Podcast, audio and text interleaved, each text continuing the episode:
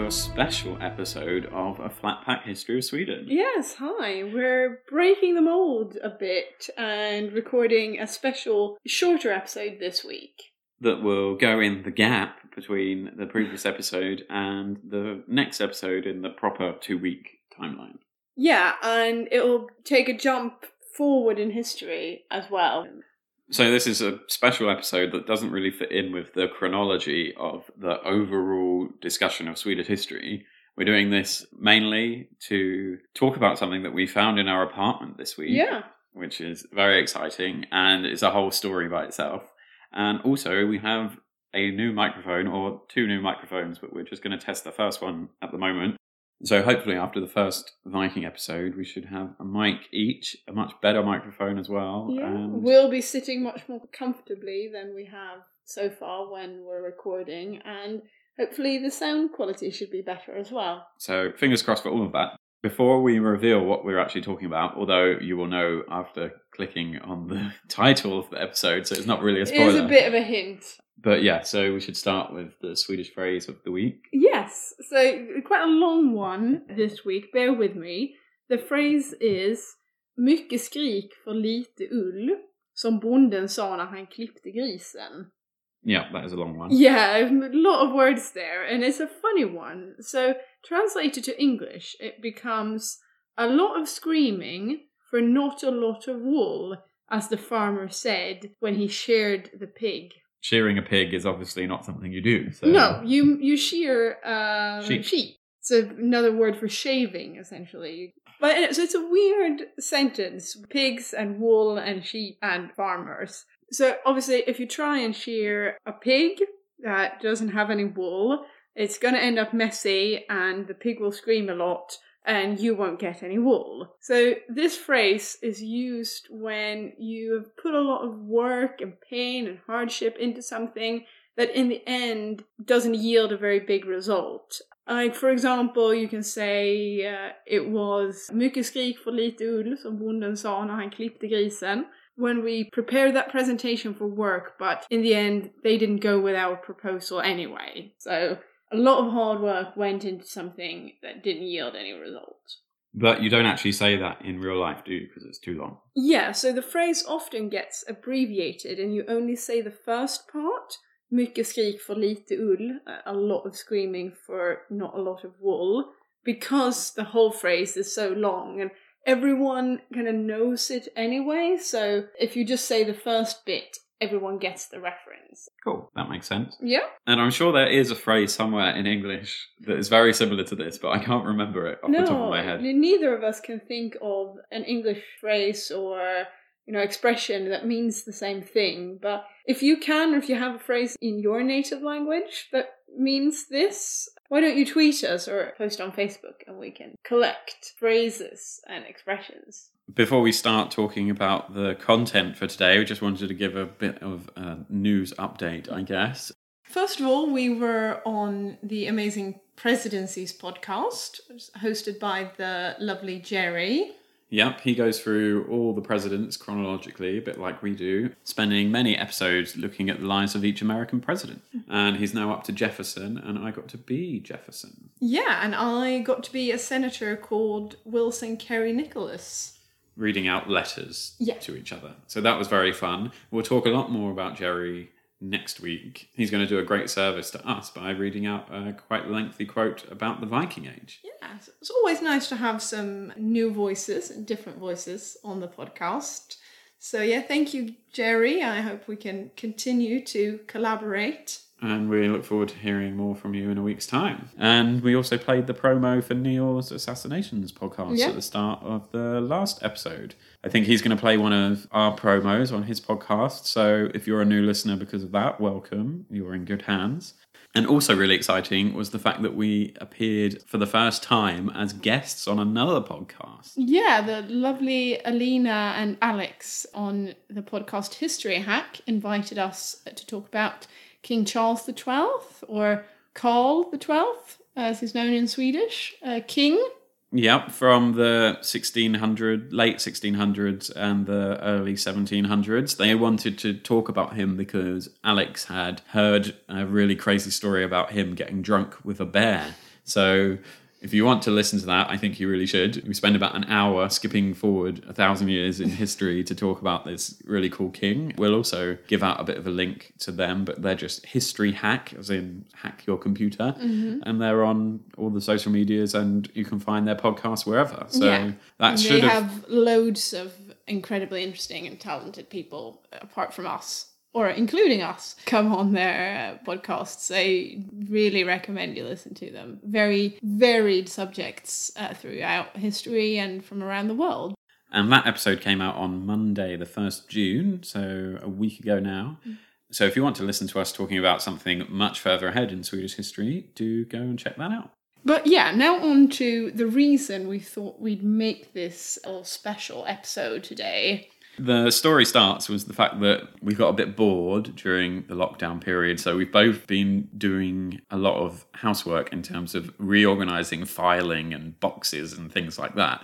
And Åsa found this really cool little old envelope in her box of Swedish things and took the item in question out. Yeah, so basically, it all started with about six months ago. I had some stuff shipped over to London, where we live, from uh, the south of Sweden, where my parents live. Stuff that was mine, but that had just stood in my parents' loft. At the time, I didn't really have time to go through it, so I just shoved it away in drawers and boxes. But now, during lockdown, I thought, oh, I'll actually uh, go through this. And in a little box where my mother had kept sort of old photographs and you know old passports and random bits and bobs that were mine from when I was a kid, I found this dog tag or identity tag. And we'll post a photo of it on social media, but I'm taking it out of its envelope now.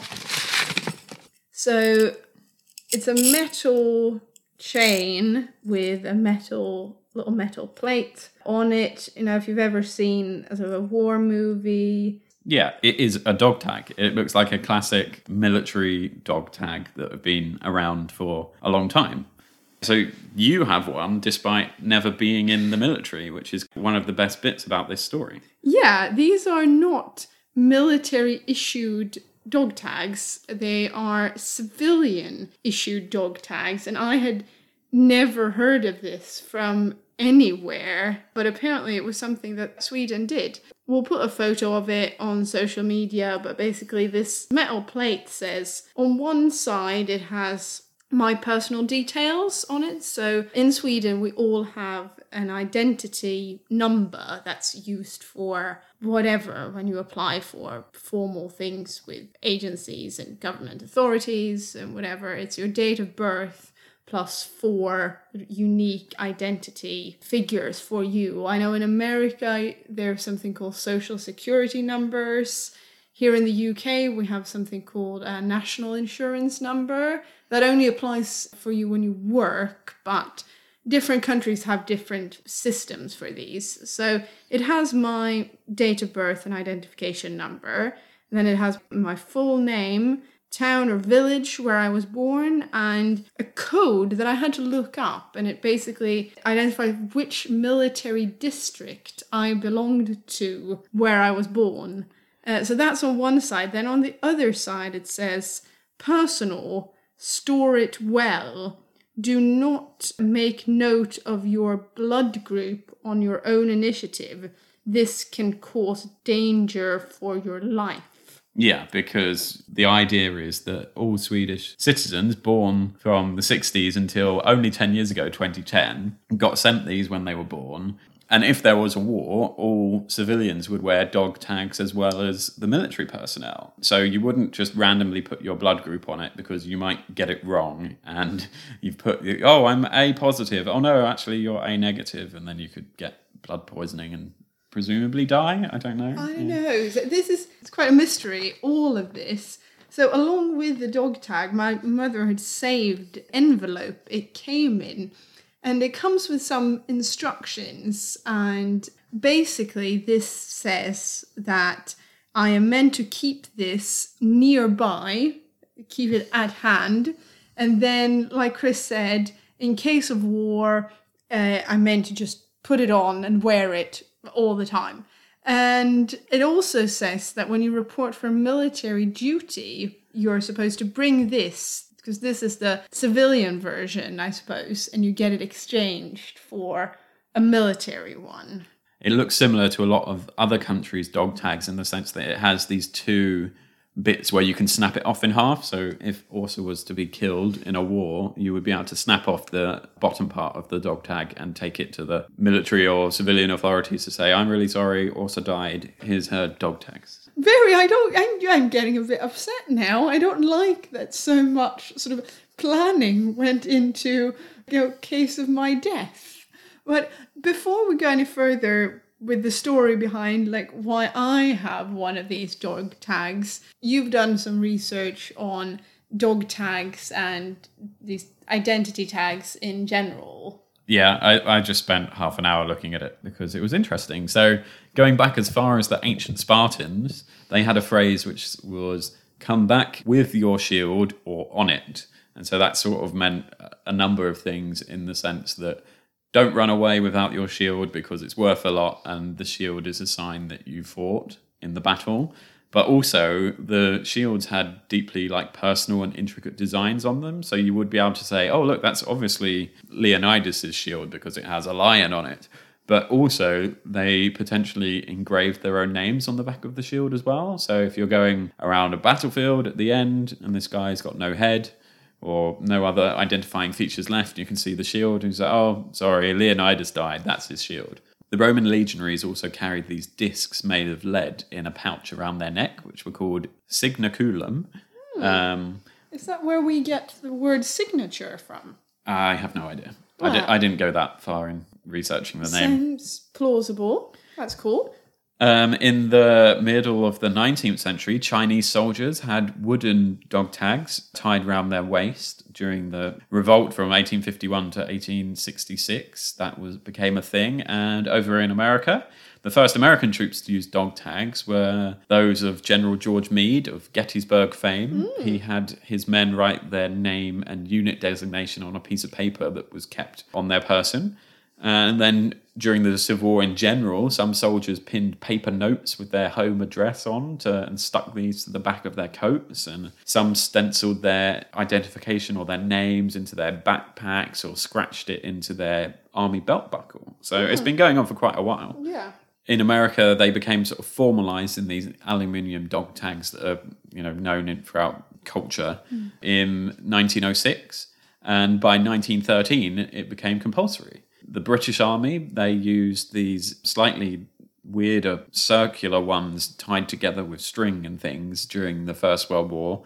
Then they came in in 1907. And of course, dog tags themselves, as also mentioned, that's not the real word. They're called identification mm. tags in the military literature and yeah. in the Swedish government advice. Yeah. But the word dog tag apparently comes from a number of different reasons. One was that the Prussian German army of 1870, around then, they called them dog tags because it was similar to what each dog in Berlin had to wear around their necks. And there was also another story, which I'm not sure if it's entirely true, but I read about how when America was bringing in the social security numbers, US Army were the first people to take advantage of the social security number system, and they included them on their dog tags. And oh. some politicians said, look, you're being controlled by the government. You're being treated like dogs by the government because you're having to wear this thing around your neck with your social security number on it. So it might come from there as well. Well, that is similar to the Swedish one then, because like I said, it has my sort of Swedish equivalent of a social security number. Yeah, that makes sense.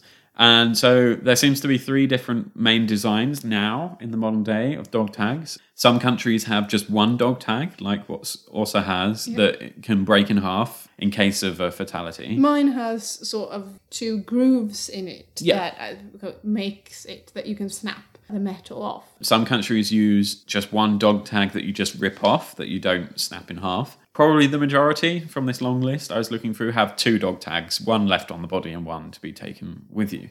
And the only one that was a little bit different to the others was East Germany's army. They didn't wear them round their necks. They wore them, they just kept it in the back of their identity booklet. Mm-hmm. So they, they were the only ones that didn't seem to wear them around their neck. Almost all of them have some sort of identity number, military identification number, name, and potentially like rank and things like that on it. But that's all, it's all very interesting. What you've been reading about, that has all been military issued dog tags. Yeah, as far as I can tell, I can't find any examples of countries giving out dog tags to their civilians before a war has even started. So Sweden's really seems to be unique. Yeah, and that's why I find these dog tags fascinating. And I'd love to learn more about them because I've actually not been able to find that much information about them, which seems strange considering they must have issued millions of them. Uh, because I think it says so much about Sweden, about Swedish politics and foreign relations that we issued these military style dog tags to a civilian population for over 50 years. And I know you've been looking at a lot of the background. Yeah. That you not not the background of the dog tags, but of the general Swedish society. Yeah, they, I, I find the context of this fascinating, and we will no doubt cover it chronologically when we get to that point in the main narrative of our podcast. We just have some Vikings and the Dark Ages and everything else to cover first. But this is a little sidestep and a special episode. So, Sweden's often called, you know, the most peaceful country in the world, and Sweden tries to claim the record for longest peace, longest continual peace. Uh, we've not been at war since 1814, and I know when there was the 200th anniversary of that in 2014, big hoorah was made around that.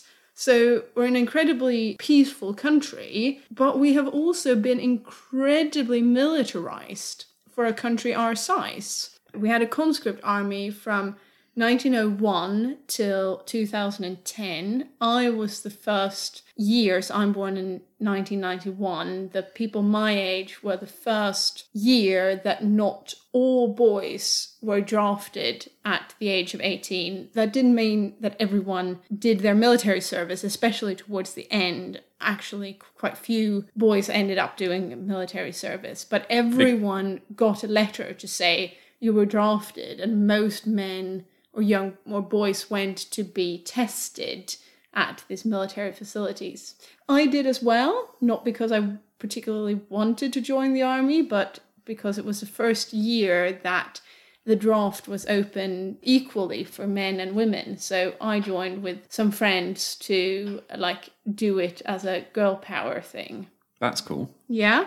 And just looking in my family history, my great grandfather ended up in prison because he dodged some of his military service.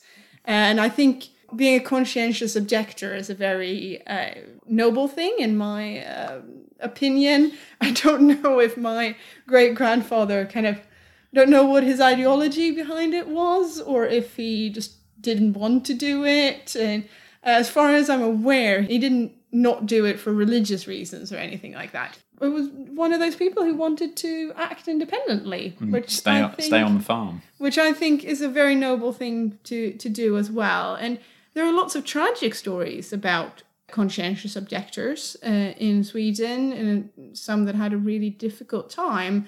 But because we had this a conscript army, you know, a, for a country our size, at times quite a large armed forces, especially quite a large air force. I think at one point during the Cold War, the Swedish Air Force was the largest, bar from the superpowers in Israel. So everyone had a rela- relationship with the armed forces. We have this phrase, kronans kalsonger, the crown's underpants all worn the crown's underpants at some point. Wow. Uh, and we can all relate to that. So at once a incredibly peaceful country that is very militarized. And I think to me nothing symbolizes this better than these dog tags. So the fact that I, as a civilian in a country that had not been at war for by then nearly 200 years was issued a dog tag in case of war.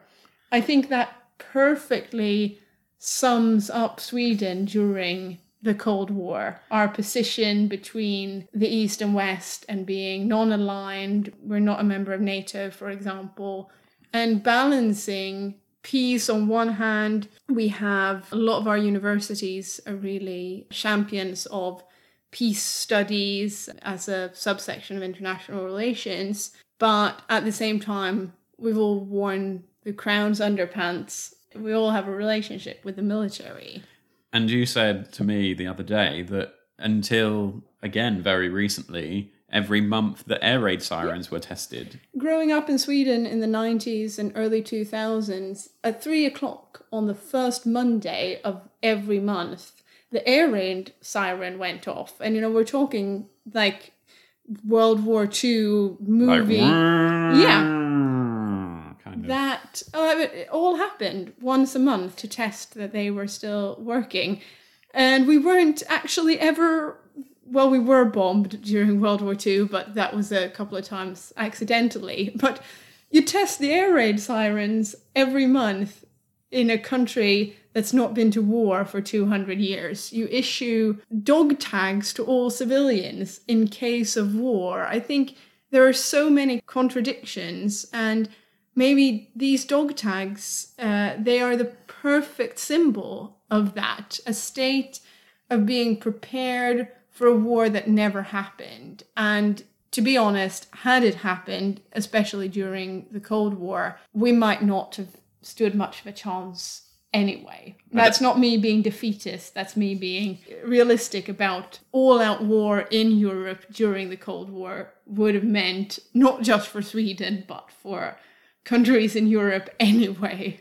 Yeah, I'm pretty sure the Soviet Union's their like reserve forces would have been eight times the size of anything Sweden had. So But at the same time, Sweden had this incredibly developed military, forefront of many military military efforts. it wasn't a Russian conscript style army in the sense of just throw everything at a machine gun and walk at it. It was high tech jet fighter planes hmm. and Bofors weapons and missiles and everything. So it wasn't Yeah. yeah, it wasn't just oh let's put this token militarization of society. A lot of money was spent on really good kit. Yeah, and good training as well. And when we get to it, there is a lot to be said about Sweden during during the Cold War. But I think in the meantime, I'm going to put my dog tags back in the envelope. Do you want to help me? Yeah, I'll shake them Yeah. for the for the microphone. Uh, Putting it back in the envelope. I'm going to follow the instruction. That's in. A, it's it's funny as well because it's written in sort of very bureaucratic style Swedish on them. So I've put them back. I'm going to keep them safe uh, and store them nearby, as the instructions say. Put them back in in the box I found them in. I don't ever want to wear them. I don't want anyone to ever have to wear dog tags, whether they're civilian or because in in the end they are worn to identify you in case you die. When all else is said and done, that's what happens in war. People die. That's the ultimate tragedy of it. So I'm putting it back and I'm keeping it as a reminder of a complex time in my country's recent history.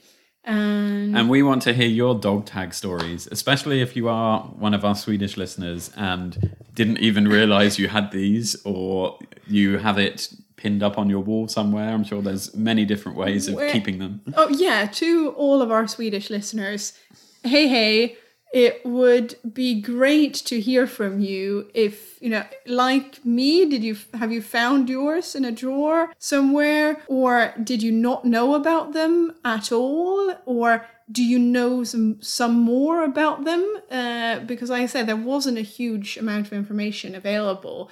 Either way whatever your dog tag story is please get in touch. I'd love to find out more And yeah, any other country, if you've still got dog tags, I don't know if they let you keep them.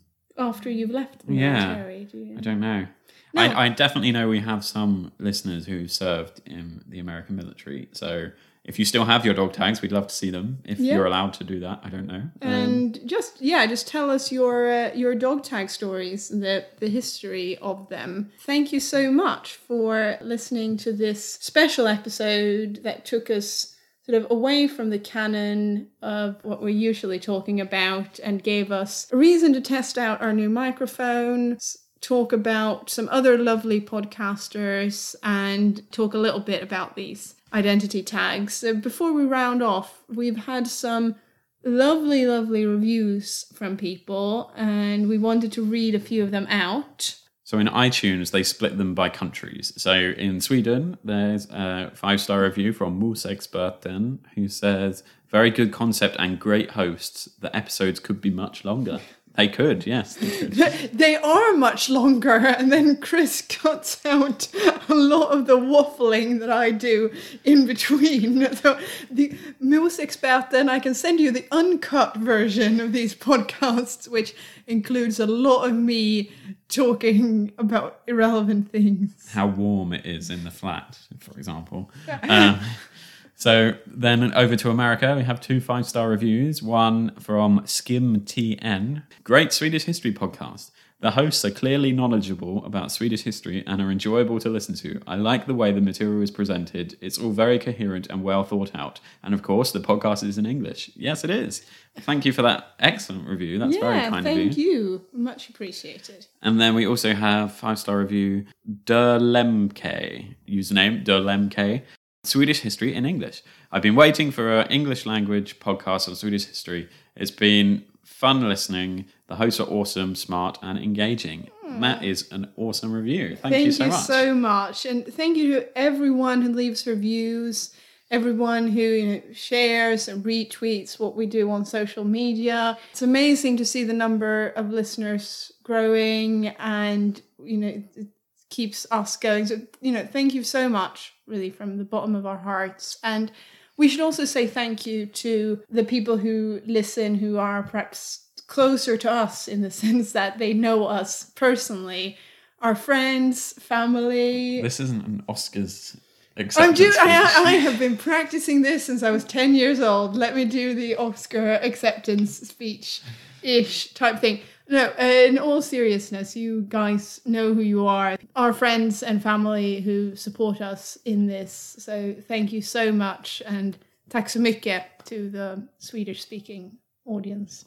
Yeah, but now we've done our Oscar acceptance speech. Um, it's going to be back to the real chronological Yes. Vikings next week, not mm. two weeks' time, as this is coming out in a little extra bonus. So yeah, Vikings next, which I'm sure most people have been looking oh, I'm forward to. very excited. I can't wait to, you know, raid Northern England. And pillage. Yeah. Right. Well, see you then. Right. Bye bye. Bye. Oh, there's going to be a lot of waffling there for you to cut out.